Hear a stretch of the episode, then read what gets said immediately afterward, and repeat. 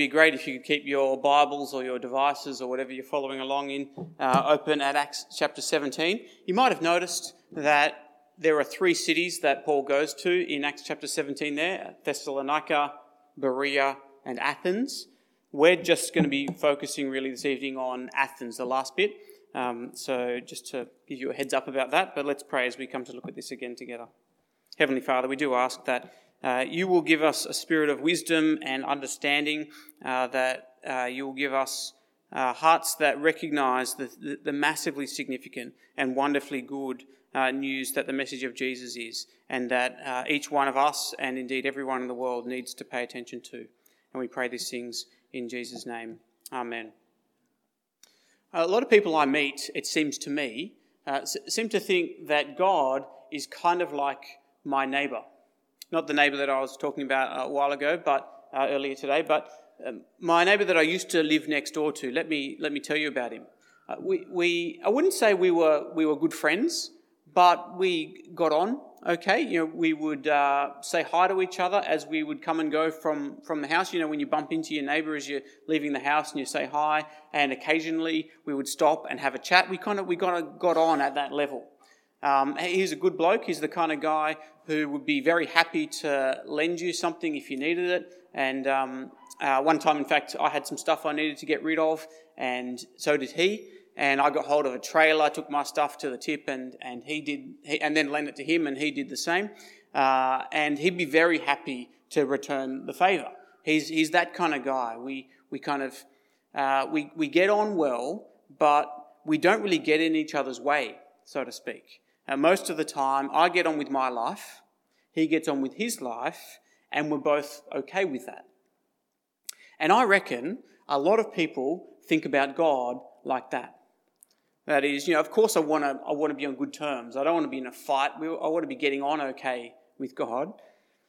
And I'll do some things for him occasionally, maybe some religious things. I'll pray or, you know, or whatever that might be. And I hope that he'll do some things for me, like answer the prayers that I that I pray. But most of the time, I'll get on with my life. He can get on with whatever that, that God does, and I expect that that should be fine. Right? Now, I wonder if that's the way that we think about God, what will I assume then that God expects from me? What will I assume that God wants from me? Now, it might be that not everyone thinks about God in, in those terms, like, like my neighbour, but my point is that what we think about God and what we think God is like actually makes a big difference to what we expect from God and what we think He expects from us. And as I mentioned earlier, that's really the challenge I think that the Apostle Paul faces when he arrives in Athens in chapter 17 to, to tell people about Jesus. Because he comes across people whose idea of God is just so far different from what he had encountered previously. And that makes a difference when it comes to them hearing and understanding the news that he has to tell them about Jesus. And so, what we're going to do is, as I said, we're going to jump in at verse 16, where he arrives in Athens. And, you know, I expect that out of all the cities that the Apostle Paul visits uh, through Asia and Europe, Athens is one that we've heard of, right? You know, it's, it's a major capital city still is a significant historical, cultural, philosophical center of the world, and even 2,000 years ago, it was also. It was a, it was a real uh, cultural and philosophical center of the world. But when the Apostle Paul arrives in Athens, he wasn't impressed and wowed by their culture and their architecture and so on. He was, we're told in verse 16, distressed because the city was so full of idols. And what I want to do just to begin with is to note how different that is from the two cities that he had just been in, the two at the beginning of chapter 17, Thessalonica and Berea. Now, obviously, the people in Thessalonica and Berea received the message of Jesus quite differently, but what I want to note is that the very different starting point that Paul had to work with when it came to telling people about Jesus. Because in Thessalonica and Berea, he was speaking mostly to Jews, right? That is, people who know the, the Creator God, who revealed himself to Israel, who promised the Messiah. And so when he was speaking to them, you might notice at the beginning of chapter 17, his message was Jesus is that Messiah that God had promised. That's the, the way he begins the message. But the people of Athens could not have been more different. Now, there were some Jews among them, but most of them were idol worshipping pagans. The city was full of idols. And you might remember that the first two commandments that God had, had given his people were there is only one God, don't have other gods. And the second one was don't make idols. And the, the city of Athens was exactly the opposite of that. It was filled with idols. It couldn't have been any further from the true worship of the real God. And that came out in their expression of religion, as I said, and in their philosophy. So, how do you talk to someone about Jesus when their idea of God is just so different from the true God? As I'm thinking about it, it, it, it kind of makes me think of when you're trying to explain cricket to an American. I don't know if you've ever had that, ex- that experience of trying to explain cricket or to someone who has no idea about cricket. Maybe that's you. Maybe you're the person who has no idea about cricket. And they go, it goes for five days? It just seems ridiculous to them. It, it, it seems crazy. They, they can't come to terms with it. It's so different from any kind of expectation that they might have of, of what a sport should be like. And it seems to me that that's how it can feel sometimes when you're trying to tell someone about Jesus when their idea of God is just so different. Where do you even start? What we're going to see, I think, in this experience of Paul in Athens is what he does is he looks for points of connection with what people think God is like. And then he challenges them at that point so that he can speak to them about Jesus. And as I mentioned earlier, I think what that does for us is it perhaps gives us some tips for our own speaking to people about Jesus. But along the way, perhaps, it also challenges us about our own, perhaps, preconceived ideas of what God is like, challenges our misunderstandings of what we think God is like. And so the first challenge that we're going to look at here, uh, that Paul makes to the people of Athens, is a challenge to religious people whose God is too small. Their idea of God is too small. And the people of Athens really are the perfect example of that. They're very religious. Their city is full of idols. You couldn't miss it. But their idea of God, or gods as it turns out, is completely wrong and far too small. Their understanding of God is so far from the Creator God who revealed himself to Israel, who promised the Messiah. But instead of kind of attacking their idolatry and saying, look just how wrong that is, have a look at what he says to them in, in verse 22 of chapter 17. he finds a point of connection with them. It says, verse 22 Paul then stood up in the meeting of the Areopagus and said, People of Athens, I see that in every way you are very religious. For as I walked around and looked carefully at your objects of worship, I even found an altar with this inscription To an unknown God. So you're ignorant of the very thing you worship. And this is what I'm going to proclaim to you. See, Paul sees that they are very religious. You can't miss it. They themselves know that they are very religious. And he uses that as a point of contact for speaking to them. You see, like the people of Athens, like most people in the world, have an, an awareness of God. And for them, it expresses itself in their religion. And for some people, they might say their spirituality. And so they've come up with their own ideas of what they think God is like. But they even recognize their own ignorance in that. They're, so conscious of the spiritual reality. They've got idols for every conceivable God, but they kind of know that they're just guessing. And so they've even got this extra idol to an unknown God because they recognize the possibility that there could be some God that they don't know about. And that's a starting point that Paul can speak into. He says, Let me tell you about that God that you know you don't know. That's who I'm going to tell you about. And what he says to them basically is your religion makes God far too small. Have a look now from verse 24. Verse 24. The God who made the world and everything in it is the Lord of heaven and earth and does not live in temples built by hands. And he's not served by human hands as if he needed anything. Rather, he himself gives everyone life and breath and everything else. When you put it like that, it kind of seems obvious, doesn't it? God made the world, He made us, He made everything in it, He made everything we have. That all comes from God. Every breath we breathe, every day we live comes as a gift from God, the Creator who made us. Do you really think He needs your stuff? Do you really think He needs you to give Him things? Or to build a house for Him to live in? Or to wait on Him, to give Him offerings of food and drink? That's what the religion of the people of Athens was like. God lives in a temple on the hill or a shrine in my house, and I need to give him the stuff that he wants in hope that he will give me the things that I want, or perhaps spare me from the bad things that I don't want. That's the kind of religion that they were practicing. And in fact, that's most religion. And it comes from having an idea of God that is too small for the people of Athens, it was small enough, literally, that you could fit in your hands an idol made of, made of gold or, or silver or stone.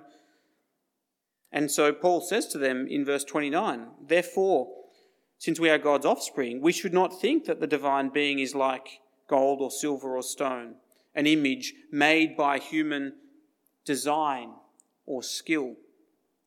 Know, the God who made everything, who created the entire world and everything, and it cannot be reduced to something that we can hold in our hands, or even something that we can hold in our imagination. So, even without physical idols, that we, you know, we tend not to have physical idols, most religion has the same problem. The God of our imagination is far too small. The idea that the creator of everything, including my life, would be pleased or satisfied because I try and fit him into my big life, try and find some space for him to fit in, then that kind of God is big enough that I, well, I acknowledge that I need to take notice of him, but small enough that I assume that he needs something from me, and that when I give him something, maybe it's the scraps, maybe it's something good, he, he should be pleased by that. That's not a God certainly not the creator. It's more like a pet that you've got to kind of look after and, and keep happy. Or may, maybe a baby with magical powers. You know, you want to make sure that the baby doesn't have a tantrum and, and cause some problems, and so you try and keep them happy. Or a genie in a lantern that you have to rub the right way to get the wishes that you want. Uh, this is where I think a lot of uh, atheists kind of have it right when they mock so much of the religion in the world the God of our imaginations that we come up with to satisfy our spiritual longings, our inbuilt spiritual awareness, is actually not very impressive. In fact, sometimes he's really quite silly. And that's what Paul says to these guys. The God of your imagination is just too small. And he ends in verse 30 with some good news and a challenge. Verse 30. In the past, God overlooked such ignorance, but now he commands all people everywhere to repent. It's not too late, he says. God has shown us who he really is, and now is the time to take notice. That's Paul's challenge to religious people whose God is too small. But I think there are a couple of more challenges that Paul uh, puts to us in this section. And the second one, the second challenge that I think we see here, is a challenge to people who think God is far away, that He's too far away to matter, and so who ignore God. You might have noticed in verse 18, we're told that one of the two groups of people that are debating with Paul were Epicurean philosophers. Now, I don't know about you, but I've never met an Epicurean philosopher. I don't think there are too many of them around these days. But these guys were kind of like the practical atheists of our day. They didn't outright deny God's existence, but they figured that he was too far away to matter in any practical sense. And so what they said was all that does matter is the material world, the things around us, and gaining as much happiness in our experience of life as possible. Now, does that sound familiar? God is too far away to matter. What matters is my life, my experience, my happiness, the things around me. The Epicureans would have agreed with Paul that about the silliness of so much of the religion going on in Athens, that he could be pleased, that God could be pleased by bringing them, bringing him a cow or a sheep. But Paul has something to say to the Epicureans as well, and to everyone who thinks that they can ignore God because he must be too far away. He says this in verse 27 God created humans the way that he did so that they would seek him and perhaps reach out for him and find him, though he's not far from each one of us. See, God has made us with an inbuilt awareness of him because he wants us to have a relationship with him. He wants us to reach out, seek him, find him. It is no accident that every culture in every part of the world throughout all of history has had some expression of religion. Religion is almost universal for humanity because God has made us to seek Him. Now, we distort that, we suppress it, we make up stuff because we don't want the real God to be our God, uh, uh, to tell us how to live, and, and so we kind of we twist it and, and we close our eyes to the truth of God. And so it's like we're kind of groping around in the dark, knowing that God's there, but not really able to find him. It's kind of like that, that game that you play in the pool, you know, Marco Polo. You know how it goes? You, someone's in and trying to find the other people in the pool with your eyes closed. And I've got to call out Marco, and you say. Well done. And I've got to try and follow your voice and find you, right? God wants us to reach out and find him. But our seeking is more like that eyes closed, blindly groping in the dark kind of seeking. And it results in either false religion, like I was just talking about, where we just make stuff up, or suppressing our knowledge of God, ignoring God, which is what practical atheists do. And so the point really coming out of that, this is for ourselves and, and perhaps as we speak to other people, is don't ignore that awareness of God that is built into each one of us. It is no accident that each one of us do have this spiritual consciousness, an idea that God is there even if we can't find him. That's the second point of connection and challenge that we see with Paul in Athens. And the third one, and the final one, is a challenge to people who are confident in their own goodness and who think that is just what really matters, that their own goodness. And this, I think, is the Stoic philosophers again that we see in verse 18 the Epicureans and the Stoic philosophers. In many ways, those guys are kind of like the, the, the average good bloke that you meet. You know, that, that person, they're, they're such a, a good bloke. The Stoics were all about striving for virtue, right? That, that sounds good. That the, the good life could be achieved through virtue, through self control, through living in harmony with the things and the people around you and they taught that all of humanity came from a single origin, as it says in, as Paul says in verse 26, and that we are God's offspring, as it says in verse 28. So they had this idea of God being in them and in the things around them, and what that did was it led them to want to do good and to act well, but not to seek God. And isn't that true for so many people? I want to be good. I want to be moral at least my own certain brand of morality, but God doesn't have much of a place in that. See, the way that God has made us has given us a moral instinct. We, every person pretty much has this understanding that, that there is right and wrong. We expect, don't we? Our culture expects that most people have a conscience. In fact, people who seem not to have a conscience, we, we call them psychopaths and we put them in prison or in a mental institution. We, we, we know that there is something wrong if someone doesn't have an idea of right and wrong. That is inbuilt into us. We cry out against what is evil, and increasingly at the moment, our culture is, is, is, is um, uh, have, becoming more and more outraged at what we call wrong or evil. But so many people just stop there at the idea of making sure that we do what is right and not what is wrong, and not seeking the God who has given us that conscience. Everyone, as I said, has, a, has an idea of awareness of God built into us. His fingerprints are everywhere in the world and in us. But we distort that in different ways. We close our eyes, we come up with our own false religion because we don't want God to be God. What we need is for God to speak into that situation in a clear and decisive way. And that was the message that Paul brought to the people of Athens that day that God has done that, and his name is Jesus. That's the message that Paul finishes with. That God is our creator that he will judge the world, and he calls us to turn to him through Jesus. Let me read now verse 30 and 31. In the past, God overlooked such ignorance, but now he commands all people everywhere to repent. For he has set a day when he will judge the world with justice by the man he has appointed.